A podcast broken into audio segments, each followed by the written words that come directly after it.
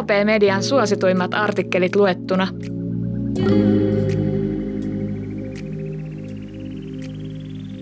Katja laittoi kaikki säästönsä ensimmäiseen sijoitusasuntoon.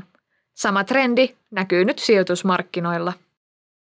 Katja Kurkinen ei epäröinyt, vaan sijoitti koko säästöpottinsa 38 000 euroa miellyttävään kaksioon vuonna 2014. Rovaniemellä sijaitseva asunto oli Kittilästä kotoisin olevan Kurkisen ensimmäinen ostokohde. Minulla oli vahva näkemys, että se oli oikea juttu. Ajoituksellisesti niin olikin, Kurkinen kertoo. Siitä se lähti. Kokemus alkoi karttua ja syksyllä 2020 Kurkisen omistuksessa on jo kahdeksan asuntoa. Strategia on selkeä. Ostolistalle valikoituvat vain uudiskohteet. Kurkinen lienee matkustellut ahkerasti tutustuakseen eri sijaintipaikkoihin, sillä Rovaniemen ohella hänellä on asuntoja Levillä, Joensuussa, Tampereella ja Turussa. En ole koskaan käynyt Joensuussa. Hyvä ystävä auttoi siellä, Kurkinen huomauttaa. Onpa kiinnostavaa. Mikä asunnon valinnassa on sitten tärkeää, jos paikkaa ei tarvitse tuntea henkilökohtaisesti? Sijainti. Ei pelkkä kaupunki riitä, vaan alue. Sen pitää olla haluttu myös 15 vuoden päästä Kurkinen neuvoo.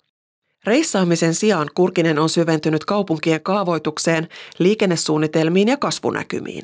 Häntä kiinnostaa, mistä käsin ihmisten on helppo kulkea, sillä hyvien kulkuyhteyksien yhteyteen syntyy palveluita ja asutusta.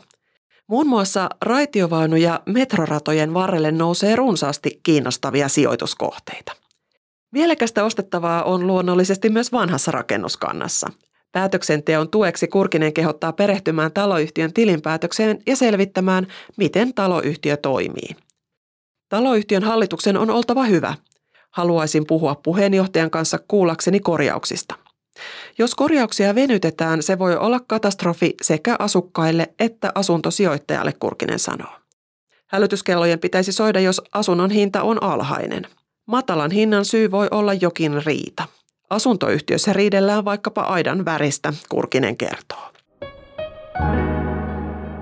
OP Media. Hyvän talouden käsikirja. Asuntosijoittaminen vaatii ilmiselvästi paneutumista hyvin moninaisiin asioihin.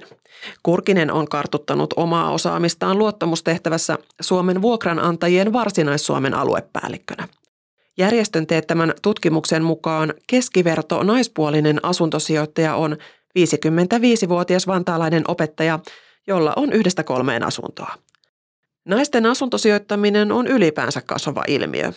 OPn keräämän aineiston perusteella asuntosijoittajista vain kolmasosa on naisia, mutta määrä on hienoisessa kasvussa.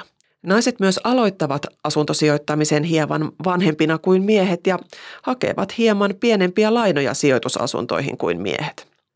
Katja Kurkinen on kaukana perusjaanasta – hän on 38-vuotias, työskentelee päätyökseen Pohjola-vakuutuksen vakuutusedustajana nykyisessä kotikaupungissaan Turussa ja omistaa lähemmäs kaksinumeroisen määrän sijoitusasuntoja. Mutta miksi avoliitossa elävä yhden tyttären äiti sijoittaa asuntoihin, eikä esimerkiksi rahastoihin tai osakkeisiin? Asuntosijoittaminen on riittävän hidastempoinen sijoitusmuoto tällaiselle yksinkertaiselle ihmiselle, Kurkinen letkauttaa. Pörssissä voi tehdä enemmän tuhoa. Asuntoa ei osteta tai myydä äkkiseltään, toisin kuin esimerkiksi osakkeita, joiden määrää voi lisätä ja vähentää päivän uutisten pohjalta. Kurkinen muistuttaa, että asuntosijoittajan kvartaali on 25 vuotta. Nopeita voittoja on turha odottaa. Kurkisen tavoite on saada tasaista tuloa palkan kylkeen, sillä vakuutusedustaja tekee töitä provisiopalkalla eikä tulevan kuukauden tienestiä voi aina tarkkaan arvioida. Kiittelin itseäni keväällä. Koronan ja lapsen kotikoulun vuoksi oli vaikea keskittyä töihin, mikä näkyi tuloissa. Sijoitusasunnot toivat vakautta päätulojen heitellessä, Kurkinen kertoo. Kurkisen sijoitusasunnoista saama vuosituotto on 5 prosenttia. Se on sijoittajan mielestä riskiin nähden riittävä. Asuntojen määrän kasvaessa Kurkinen on ottanut lainaa ja tätä nykyään hänellä on velkaa noin 60 prosenttia asuntojen arvosta. Asuntosijoittajan paras ystävä on pankki – Pankki myöntää lainaa vain, jos sijoittaja itse ymmärtää, mitä on tekemässä, säästeliästi elävä Kurkinen toteaa.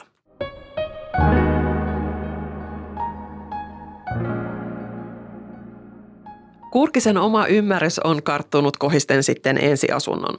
Hän tietää, mitä sijainnilta pitää vaatia ja millainen vuokralainen on valittava. Hyvä vuokralainen haluaa asua juuri kyseisessä asunnossa. Hän on maksukykyinen ja asumistaitoinen. Moni ei tiedä, että suihkukaivosta pitää poistaa hiukset, Kurkinen selventää. Pienet asumiseen liittyvät haasteet eivät ole Kurkiselle ongelma ja jos vuokralaisen elämäntilanne muuttuu ja vuokranmaksu takkuilee, hän tekee vuokralaisen kanssa maksusuunnitelman. Häiriöihin ja riskeihin Kurkinen on varautunut. Excel-taulukot todistavat, että hän pärjäisi, vaikka asuntojen hinta putoisi 30 ja vuokratuotot 50 prosenttia. Kurkinen solmi henkivakuutuksen siltä varalta, että hänelle tapahtuisi jotain ja asunnot siirtyisivät tyttärelle. Tytär selviäisi edunsaajana perintöveroista. Elämänlaatua turvaavat myös eläkevakuutus sekä puolison purjevene.